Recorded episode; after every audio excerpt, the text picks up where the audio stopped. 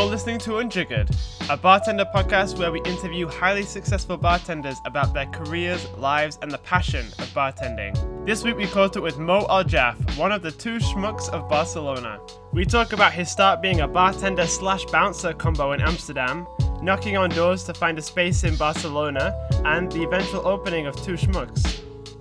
With this podcast, we want to peel back the mask and discover just how the greats really became the greats. So sit back and enjoy. Hello, my name is Mo Al Jaf. I am co owner and uh, main schmuck at Two Schmucks in Barcelona. Awesome that uh, you managed to find the time to be here with us today. How's Singapore treating you? Dude, it's filling me with joy. Singapore is such a fantastic city with such an incredible industry, and I'm happy and grateful to be here. What were you here for? What did you do? So we did a few events together with Forge Gin and the guys from the Pontiac. We uh, we went to Hong Kong to do an event at the Pontiac, and then when we did that together with Beckaly Franks, we figured let's do Singapore as well. Why not? We're we're right over that side of the pond, so let's just get at it. And so then we decided to come here and we did an event at Neon Pigeon last night. How did you find uh, Hong Kong? Hong Kong had a crazy energy. It was really the hustle is real, the energy is real. People are just going after it. It's just active. Um, I really liked it. There was a lot of love. That's awesome. Uh, you know, that's what I find uh, with Asia, generally speaking, is that there is a lot of love around. You know, Absolutely, absolutely. It's something that almost a little bit, uh, like you see it from from coming where we're from, and I'm like, oh my god, these guys are so close, and they have such a tight bond, and it's happy to be a part of. Even though if it's for a couple of days, it's happy to be here and be a part of that. So let's uh, start to talk about you. We, we know that you started your career in bartending a while ago, but uh, we probably know you uh, best. Uh, like the first time I kind of heard about you was with Legacy. Uh, but how did you get to that stage? So, um, I've basically I've been in the nightlife industry now for maybe around ten years, probably ten years. Yeah, I'm 29. I started when I was around 19, and I started in the most unglamorous way possible. I left home as early as I could, uh, and I started around in the red light district in Amsterdam. I was, uh, yeah, I was not doing that. Uh, it's a very vibrant bar area though. But I started actually just giving out flyers on the street because I couldn't get any job. And uh, giving out flyers on the street, you would make a small commission. Uh, it was for the pub crawl. And so I was just on the street giving out flyers. And one day, one of the bars that we would go to with this pub crawl, they said that they were hiring people. And uh, it was a dive bar in the red light district. And I, uh, I lied my ass off on a resume. I said that I had so much experience. Who didn't, right? Yeah, yeah, right. Uh, the manager Zach, he uh, he completely saw through that shit. Like he knew I was lying, but he liked that I tried so hard to get this job, and he put me. Um, this bar they also had a little hostel, Okay. so he put me for the first six months on. Uh, I was a bouncer at the door because of my size, and I was uh, graveyard shift at the reception. So I'd work from midnight to six a.m. okay. Uh, and then I would encourage the guys at the bar to try to call in sick because I wanted to work in the bar so much. And I was like, I'll cover your shift, man. I'll cover your shift. So um, in the beginning, I would work these crazy hours to try to get into the bar a little bit. And then I covered more and more shifts and got into the bar eventually. But I didn't really start working with cocktails or with cocktail bars until five, six years into working in bars. It was I worked in Amsterdam for a few years. I worked for a few months in Barcelona, and then uh, I was in India for a little while, and then I worked in Thailand for a year. And in all these places, I had just worked a lot of dive bars, really. But um, what I didn't realize back then is that I was learning so many different aspects of the bar that didn't have to do with cocktails that came to fruition for me a lot later. Now that we're running our own bar. Um, and at one point, I moved to Norway, where I started working as a barista. because I was like, you know what, let's learn about coffee. Why not? Um, and I met AJ in that barista place. He was the one who was teaching me about coffee. AJ is now my partner at Two Schmucks. Um, the same company that I worked for a barista for, they were the same company that opened Himkok. Mm-hmm. So uh, when they were opening Himkok, they were, you know, they sent out a message to the company that they're opening this new bar, and anyone who was interested could apply. And I thought, you know what, let's try this crazy cocktails thing. Why not? You know. So from the cocktail side, I haven't had that much experience, but I think I learned a lot about it quickly because I had already spent all that time learned to learn everything else about bars. So. Uh, I got to work with some amazing people, and I learned a lot in Himkok. And then over there, I entered Legacy, Bacardi Legacy, and that went surprisingly well, much better than I expected. Before we get into legacy, a few questions about uh, Amsterdam because I find uh, very interesting the fact that you worked in the red light district. what kind of clientele do you get in your bar when you're there? Wow. Well, there was a really you had to have a lot of Dutch courage. Yeah. there was a it was a very rough clientele and it was a recipe for disaster. So these guys basically they hired a whole bunch of big people that was the size of me and they hired them as bartenders cuz the law wasn't in Amsterdam that you needed to hire a bouncer back then. Now they've changed the law, so now you need a bouncer. Uh, and so they would hire guys like me to be behind the bar. And what we were allowed to drink for free behind the bar was Jägermeisters and Red Bull. So it was Jäger bombs. It was a lot and a lot of Jäger bombs.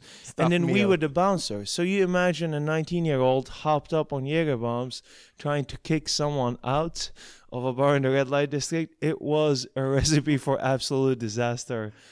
Um, it was a lot of fun. In the low season, we would get these stag doos that was like from the countryside of Germany or Scotland or England, and it was this really rough bunch of people that like to drink and take a lot of drugs. Um, the first year that I worked, the first years that I worked in a bar, I cleaned up puke at least once or twice a night, because weed is legal and we sold cheap shots, and people were allowed to smoke weed, and we sold junk food as well. Oh, that, So- that's, that's another good recipe there. That's another good recipe for disaster of for cleaning puke. So, um, the roughest part of this industry, I I got that as as my intro to what this was. Started at the d- deep end of it. eh? Yeah, yeah. And uh, what made you think uh, you wanted to travel and work in uh, Asian countries as you did? Well, after I worked with bars for a little while, I knew that I wanted to continue with it, but I always had this this uh, this feeling of not wanting to sit still, and I and I could never pinpoint it, and I was always looking for something, and so I kept on traveling and traveling and traveling, and bartending was a job I could take with me. Um, so wherever I went, I could I knew that as long as I speak English and I know how to bartend, I'll find at least this Irish pub somewhere in the world that will hire you, you know. And so I knew that I could take that with me, and I wanted to travel. And uh, I never really like to travel just for a few days. I love to go to a new place and live there at least for a few months and get to know the people and where you go to eat and where you go and hang out.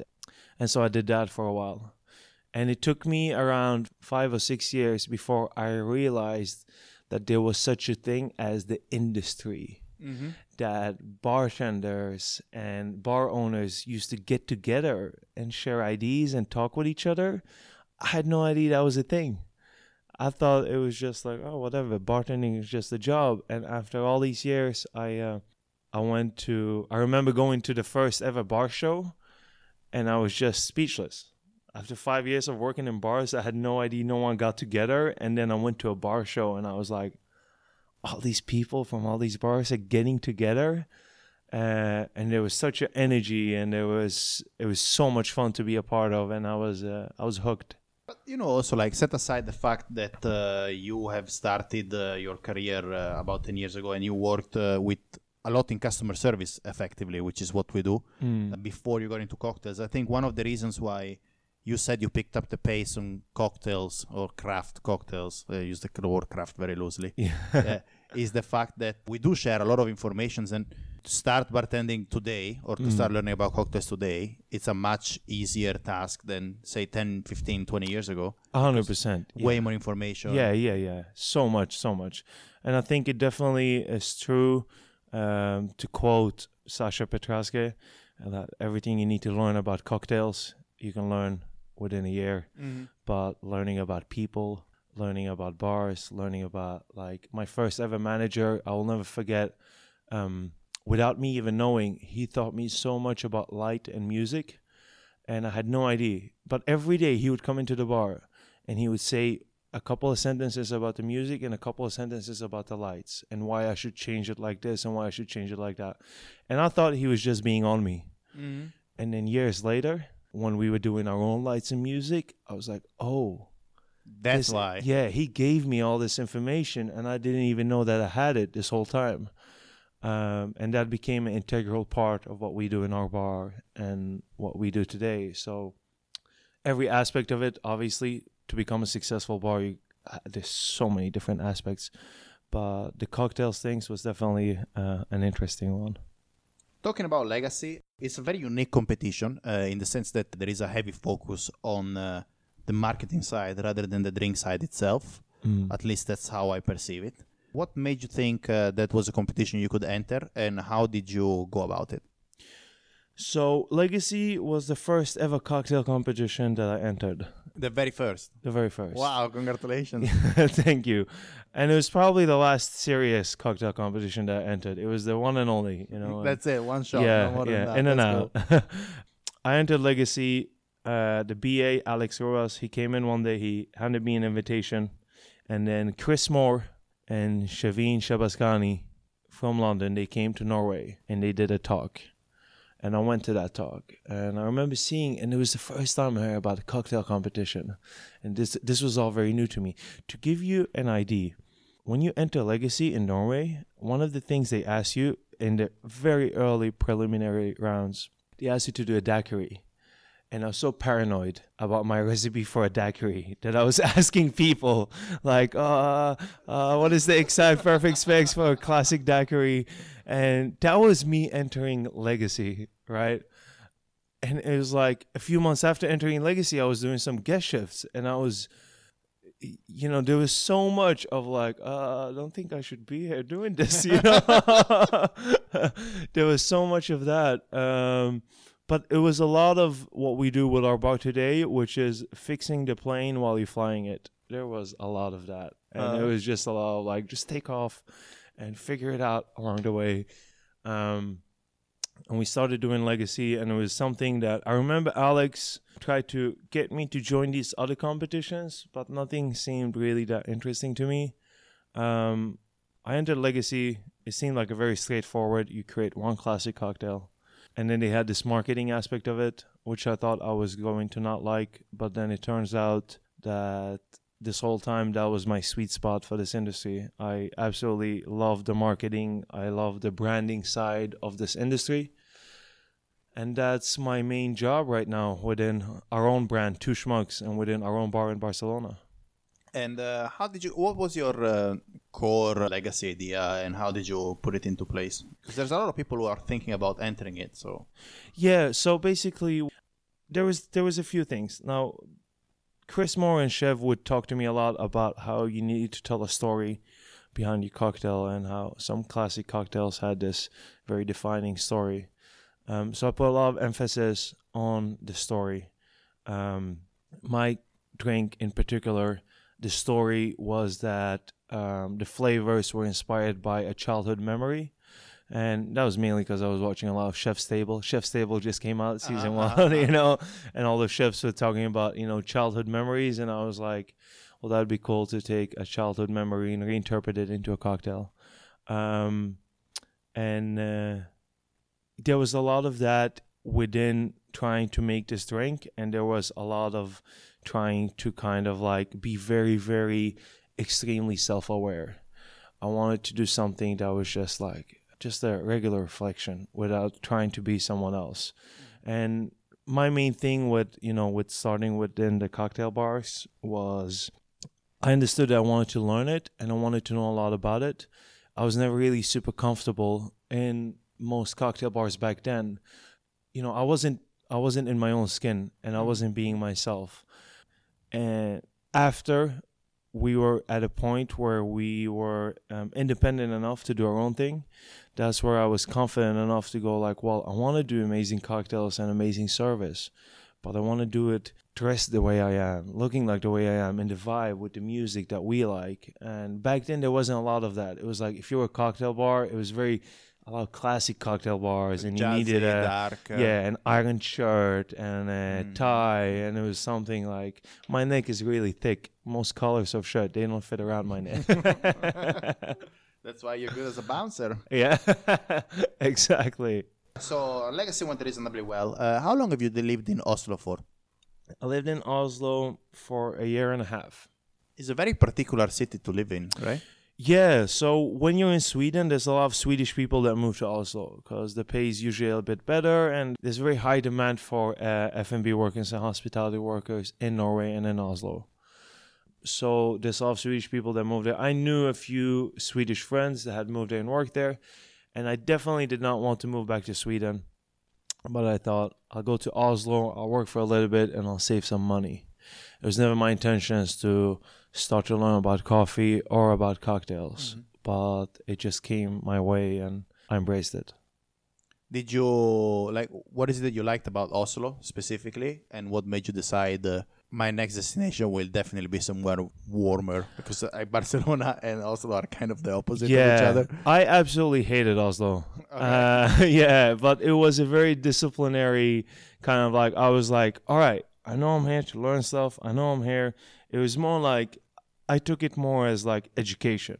I was like, all right, well, I'm here to learn this stuff. And I might not like the city, but I need to put in my time and learn this stuff. And I knew that I worked with some really good people and some really good bars. And and then one at one point when I felt good enough about it, I was like, you know what? Uh, from all this traveling and all these cities I've lived in, the one place that I would like to be in that I thought that the balance was good and the people were good was in Barcelona. Um, and I had a good partner and I knew some people in Barcelona. And, you know, I suggested the idea to AJ, my partner. And then we just, yeah, we booked a one way ticket and we moved down to Barcelona. That's uh, takes a lot of balls, huh? Yeah, yeah, yeah. So, but basically, you went to from a market that where you worked for a year and a half and you learned a lot to a market that was completely new Yeah. to you. How did you try to fill up the gaps, and how did you try to understand how the market works? Well, so when we got there, we tried to reach out to a lot of people. I worked with a bar that was had some really great people called Creps al Born in Barcelona for a few months. But even when we were in Barcelona, we understood that um, both me and AJ were at a point in our lives where we were like, we will either work for ourselves or we're out of this industry. And we understood that if we if it was this ultimatum, we understood that that's when you're ready to open and run your own place. When the water is almost up to your chin, and you're like, all right, I can't. We we both had a lot of creative ideas, and there was nothing else we wanted to do more than create our own ideas. Um, so when we got to Barcelona, I did something that was a little bit um, stupid now that I think about it, but I'm glad I did it. Um, so I had just done Legacy, and it went really well. And I went back to Norway, and they had this award ceremony where I was I got Norwegian best bartender and Scandinavian best bartender, and I was coming up in Norway. And the same month, I moved away from Scandinavia to an industry and to a place where no one knew me. And uh, me and AJ didn't work in bars for the first year living in Barcelona. So it was a little bit that all that little bit of wave and hype that I had worked for. Mm-hmm. Um, Kind of died off. yeah, and the reason we didn't do that is because we got this idea from a friend. We started an Airbnb, and we started our Airbnbs, and we realized that when you have an Airbnb, um, you can achieve something that most bartenders need, but we never have, which is you get to a point where you have both time and money. Okay. Because for us bartenders, if you work a lot, you have no time, but you will save a little bit of money. But then as soon as we're off, we go to places like Atlas or Mobar and all these places. And then, you know, obviously we like to go to nice restaurants and nice bars and we like to spend our money in nice restaurants and nice bars. And we knew for us to be able to fulfill our IDs, we needed to reach a space where we had a little bit of breathing room. Um, and Airbnb was the key to that. So we went down to Barcelona, we started some Airbnbs. Uh, and then when we got a little bit of room to breathe, we started creating our own IDs and Mhm. what we wanted to do with the bar and how we wanted it to be and yeah, looking for the bar space, etc., etc. How long did it take you to find a space? Because that's one of the main challenges, is it? Yeah. So in Barcelona, they don't give out new licenses. You have to buy an existing place. Which means, I mean, how do you do that, right? Go do you go to agencies? Do you speak with people when you don't even speak Spanish? Like where do you go? So what we did is uh, when I was a teenager, I used to work with telemarketing, cold sales, and uh, I just went back to that. I printed out like 200 cards every Thursday, Friday, Saturday, Sunday, we went around and we knocked on doors like, hey man, it's Friday, it's 11 p.m., your bar is empty, do you want to sell it? Sometimes they kicked us out, sometimes they they said no. Uh, but yeah, we must have gone over four months we did this. Uh, so we must have gone to hundreds of places. We got like uh, 50 callbacks, like 20 serious meetings until finally I walk into a bar where we're regular at. It's called Betty Ford. And uh, I'm having a coffee. I'm taking a break in between going around knocking on doors. And the owner of that bar, a friend of mine, he said, Well, why don't you go and check next door? Because they were just shut down by the police last night. And the thing in Barcelona is that if you're shut down by the police, you have a lot of fines and you have a lot of things that you need to pay. You're obviously about to go bankrupt. But if you sell your license, you're cleared. And Oh, if really? you sell your business, you're cleared out of all that stuff. So the system is kind of set up for you to just sell your To just- license to yeah, someone else. It's it kind of like if you want to keep it, you're gonna get a lot of penalty. But if you decide to sell it to someone else, you're good. So we were there knocking on his door within less than 24 hours, and he was surprised. He was like, "How did you guys even know?" You're like, in the beginning, I thought it was luck, but now I'm like, you know what? No, fuck luck. We were out there for months knocking doors. Sooner or later, this place was gonna come our way. No, indeed, know? and and then also luck is a combination of opportunity and preparation. So if Yeah. you're not prepared, you can't. Yeah, you so can't. we were out there all the time and we were knocking doors. And the only reason we found this place is because I was in this place and I was asking him. so, yeah. And how did you go about opening it? So first of all, like because one of the issues with venues is that once you find a space, you sort of have to adapt yourself to it. What were the issues that you had when you walked in there, and how much of it did you, did you keep? How much of it did you strip away? So we um we went into the place and there was a lot of shit. It looked like a junkie's apartment. It was a very very weird space, and we understood def- immediately why the place got shut down. Uh, Why did it get shut down? Actually, Well, the so it was owned by this Israeli IT guy, and he had no business being in this business. You know, it was like I don't even know why he invested in uh, a restaurant, and it was a taco joint, and he had just given the keys to the head chef and asked the head chef to run the whole space, and the head chef had a drug problem. And it was like they came and did a check, and there was food on the floor that was meant to be served, and they could only have in 50 people and they had in 120 people uh, way later than the hours they were allowed to serve etc etc and uh, neighbors complaining and all that kind of stuff you're quite good at spotting recipes for disaster. Huh? oh yeah story of my life organized chaos um, and yeah and so we went in there and uh, you know a license is like a piece of property in barcelona um, so you buy it, and then if you take care of it and if you value the bar, you can sell it for a much higher price. And so the license, he wanted 117,000 euros for it. Um, we had between me, James, our third partner, and AJ, we had 45,000 combined. But we were working with this bank to get this loan that was going to spot us the rest. At this point, we were a bit unknown. We couldn't get an investor if we wanted to. We barely would get a mail back from a brand if like we wanted to to ask them for help or whatever. So no one really knew about us and no one really was out there. And so we said, we told the guy, okay, well, we're about to get this loan from the bank. Uh, and the bank, we gave them business plan of a lifetime. I had worked so hard on this, projections, market research, etc., etc. And uh, and so the bank was like, well, this is some of the best, one of the better proposals we've seen for a bar. You're more or less guaranteed this loan, but it's gonna take like around a month and a half to process everything.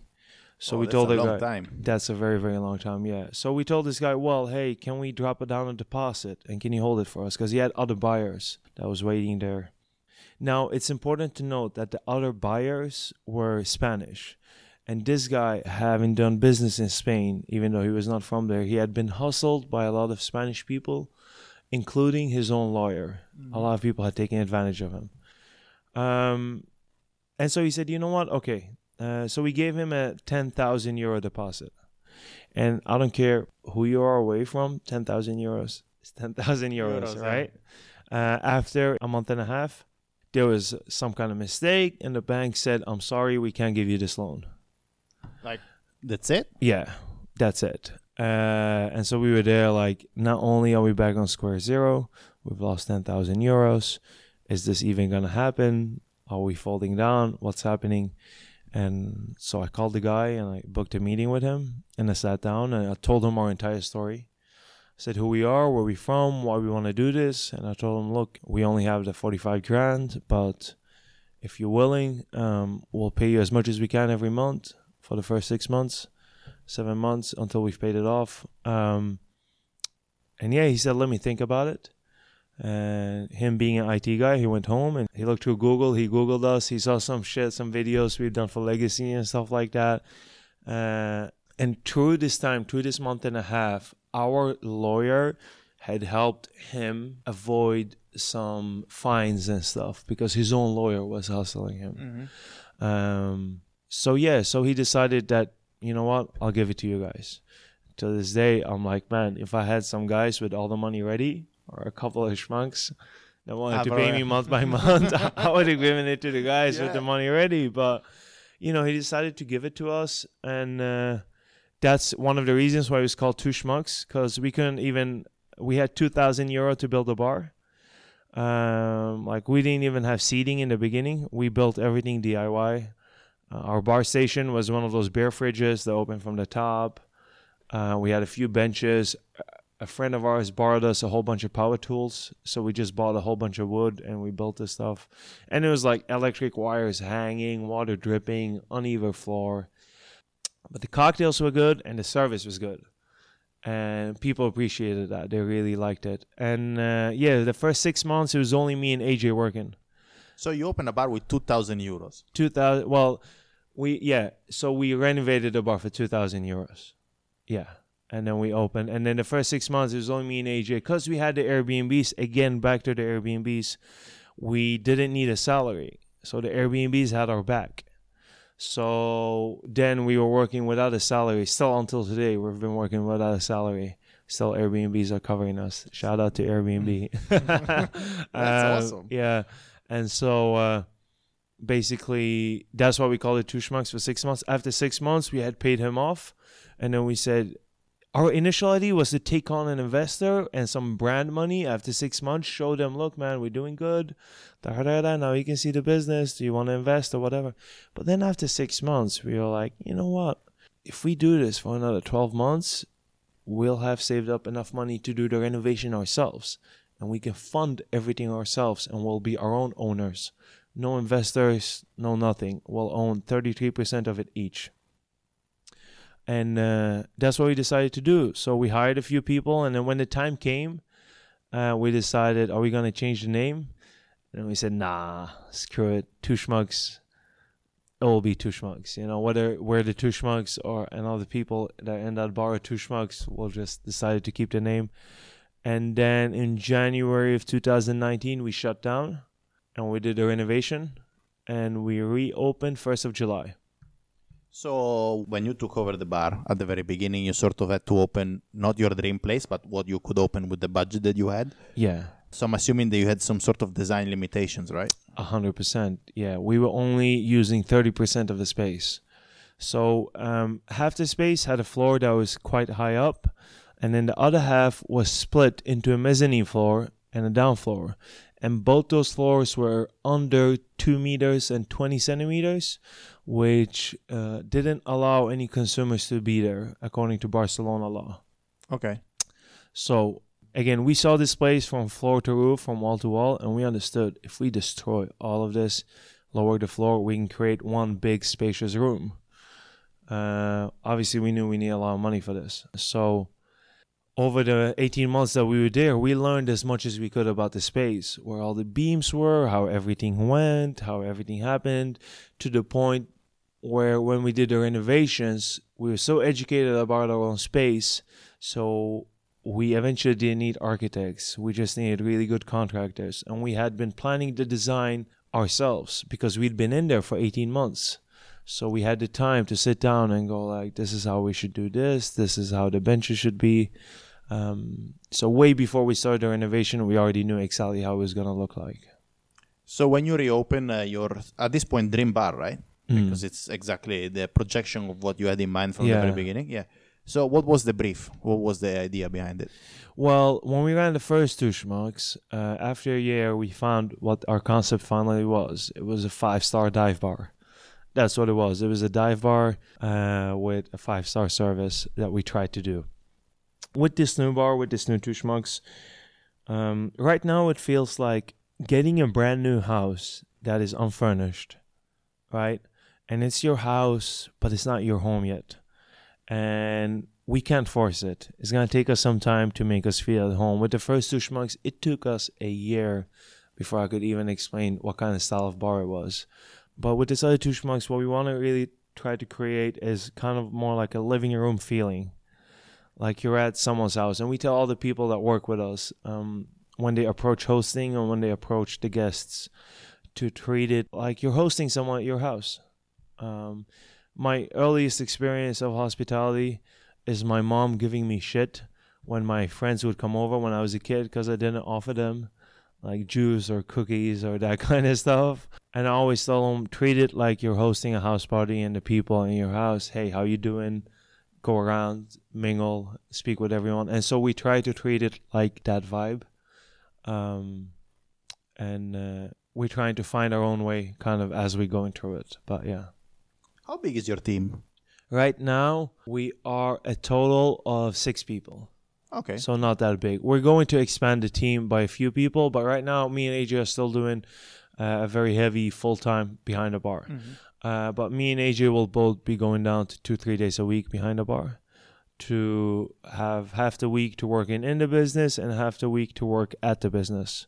And um, how was uh, your bar perceived by the local community? Obviously, I think you had a good relationship with the bar next to you, which is the guy. Yeah, hundred percent. Well, we're in a very amazing area which is called the Raval, and the Raval is kind of like this. It's been this immigrant-filled area, which is it was the right neighborhood for us. We were so lucky to find a bar there because it was exactly what we needed. Uh, it was an area that accepted us for being foreigners, for being English-speaking foreigners, um, and it's an area which has got an amazing mix of expats, of locals, and of tourists any given day when I look across the bar, I'll see some Spanish people, I'll see some German and Swedish expats, and I'll see some American tourists, all in the same night in the bar, and that that makes me happy. I I truly believe that the people in your bar decides the atmosphere of your bar, and so we try to create a space that will reflect that. And how was this perceived by your uh, peers, by the other bartenders in town? It's good. We have uh, we have a very tight community with uh, some of the other bartenders in town.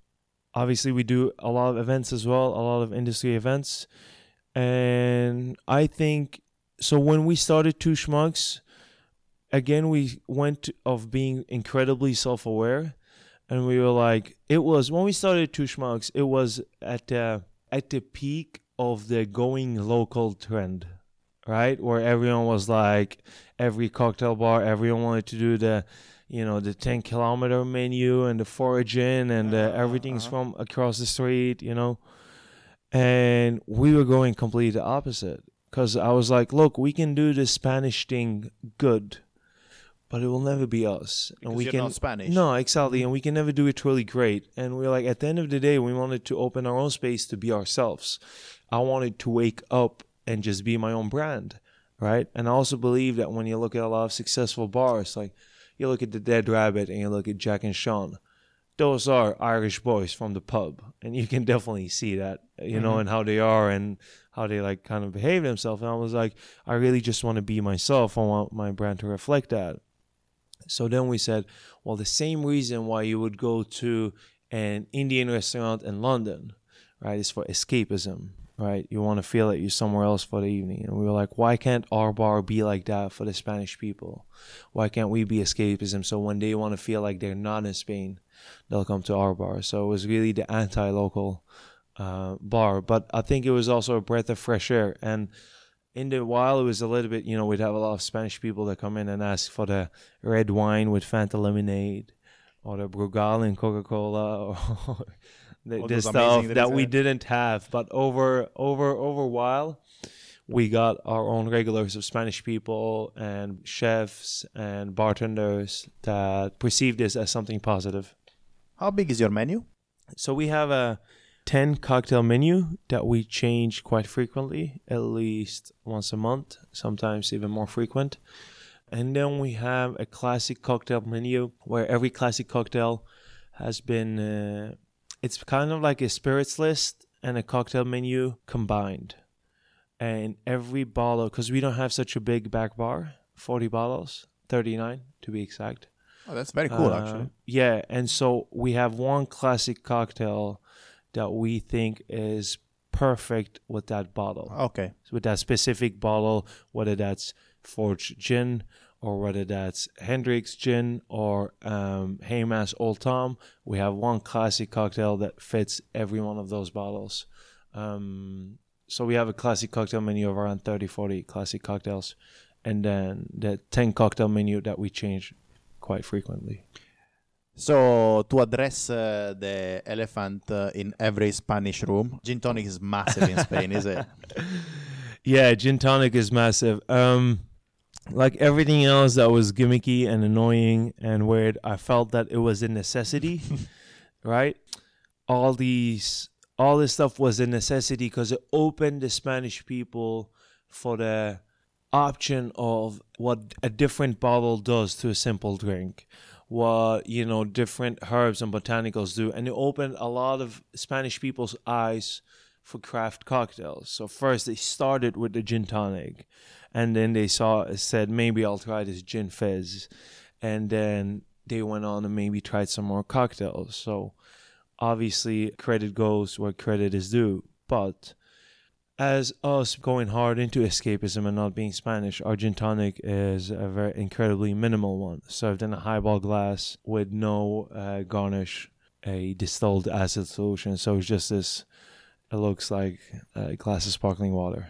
Uh, But it's a gin tonic, yeah. but it's a but it's a gin tonic, yeah. So we said, okay, we're not gonna do the fishbowl, we're not gonna do all those garnishes, uh, but we've worked hard on it to create this unique gin tonic that we've gotten a lot of praise from Spanish people. So that makes me very very happy. Also, I think Spanish people are a little bit sick of those bowls now. It's been there for quite a few years, so they're it's been there for a decade. yeah, more, yeah, they're finally over it, which is good. Yay. Uh, earlier on, you mentioned uh, the importance of music. Uh, how do you go about it, and what music do you play in your bar? We play mainly old school hip hop music. I have a belief that old school hip hop music works in every scenario. If it's two people in your bar, it works. If your bar is packed, the bass line together with the instrument in old school hip hop music, it works. Uh, so we play mainly that. We changed it up a little bit. We put a lot of emphasis on the speakers, and you know we want everyone to be able to have a conversation, yet have the music there at any given point. If you feel like you want to listen to the music, it's there. But if you want to have a conversation, you can clearly have one as well, especially across the bar. So we try to look at that and uh, adapt and change that all the time. That sounds very cool. Uh, hip hop is becoming more and more a thing in uh, cocktail bars. I think, as you mentioned, uh, when you started to get into cocktails, like about like say five six years ago, it was this like sort of dark room, jazzy, woody, brown stir Yeah. drinks. Well, now we're moving towards this like minimalistic drinks, hip hoppy rooms. Yeah, and again, I believe that that from a few few years ago, it needed to happen because cocktails had gone through so much of like, uh, oh, I'm getting ripped off uh, from like the consumer's point of view, right? From whether it's the Long Islands or the Sex on the Beaches and that kind of stuff, and so you needed to go through that area where the bartender needed to look respectable and have all that really fine stuff in the jazz music for people to give credibility to cocktails again, you know? And then what's happening right now, it's beautiful because now we're getting such a diverse range of cocktail bars. Uh, whether it's a super minimal bar, uh, maximalistic bar, which I love. And I think that hip hop music helps uh, bring it down to earth a little bit, uh, in my opinion. And I also believe that back in the day, you used to decorate like your restaurant and play the music and stuff that you grew up with. Like you'd go to an old school Italian place and you see a picture of Frank Sinatra and Dean Martin, and it was this jazz music, and it was what the owners grew up with and liked. And so when you go into our bar, you'll see these images of Easy E and Nas and Notorious, and you play the hip hop music. It was because me and AJ, that's what we grew up with. So we wanted to put a piece of ourselves into our bar. And I think a lot more people nowadays are growing up with hip hop as it's becoming more popular. And so they're like, well, if I can play that music that I quite enjoy and I can get away with it and it fits with the room and it fits with the people, then why are we not doing it? Yeah, the only thing you need now is to make sure you have Jesse there on uh, Saturday nights uh, doing rap battles. And Yeah. Jesse Vida, for everyone listening to this, has a music video somewhere out there. If anyone can find it, can you please send it to me? Yeah, send it to me too. If whoever can find it, please do send us the video. He's gonna hate us for this. I know, right? So, talking about bars getting less and less formal, it's something that I've noticed is happening a lot with fine dining as well. I think it's an evolution that bars and restaurants are doing almost in a, simultaneously. Yeah. and I really appreciate that because it makes food uh, for us that we we still work with flavors, but we don't work with food uh, Yeah. that much.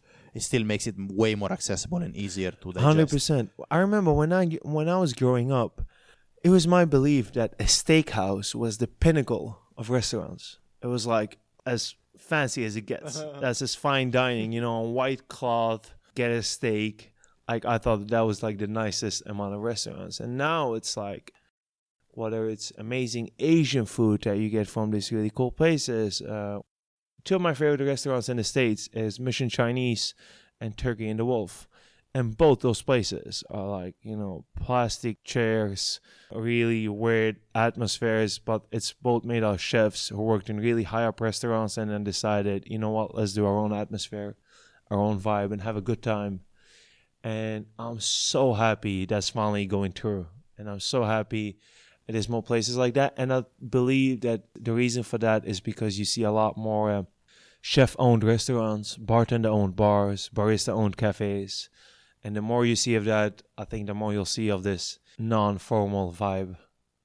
But I also think that there is a shift in consumers' perception because uh, the perceived value of a tablecloth i- is decreasing sensibly, Yeah, you know, yeah, or the yeah. perceived value of a bartender wearing a tie is also decreasing. Which Yeah, goes yeah, back to yeah, you yeah. were saying. And I mean, I don't think that's only in our industry. I think it's like in offices and whether it's Facebook or Google, where like billionaires are going around in sweatpants or whatever. It's like, I think there's a whole kind of all around the world. It's kind of you know, it's no longer the super high up and nice thing to be the super formal person. And uh, I mean, I'm happy for that because mm, that's yeah. kind of like fits me perfectly.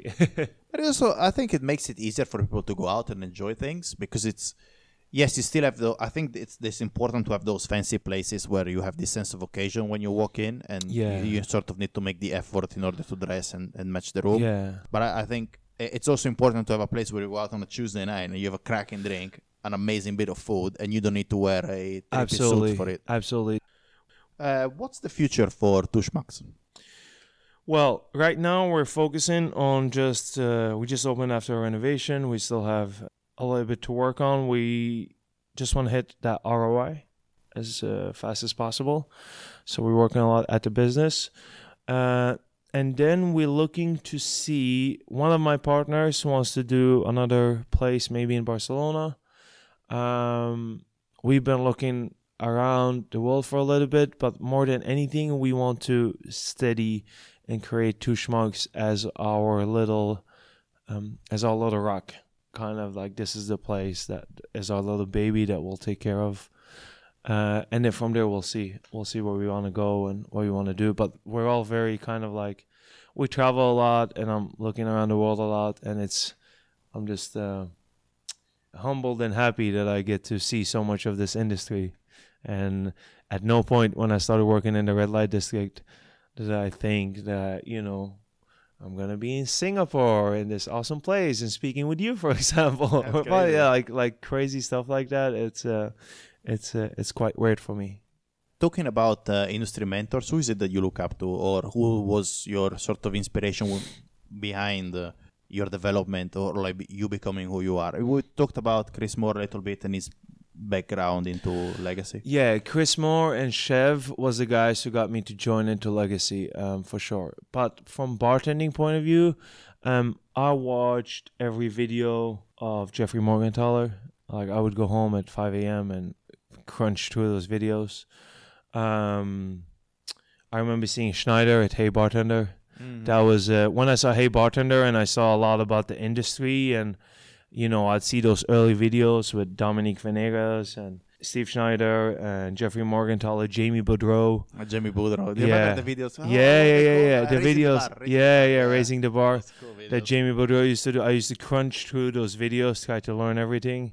I remember thinking like, oh, he soaked his tables in Angostura. That's the coolest thing ever. how awesome is that? Like, yeah, which is it? Canon in Seattle? yeah. It's- they painted with Angostura bitters. Yeah, how, yeah, yeah. How cool is that? I think so. And uh, and all these people. Well, Morgan Morgenthaler particularly, his style and the way that he was like being himself and being easygoing behind the bar. And already from the early days, he was never the fancy guy, you know. And he was like, he was. I remember him telling a story on a video where he said that he'd gone to Germany for this event and everyone was super fancy. And he was there doing the Jägerita, which was a margarita with Jägermeister and everyone drank it and loved it. And it is abs- an absolutely fantastic drink if you haven't had it.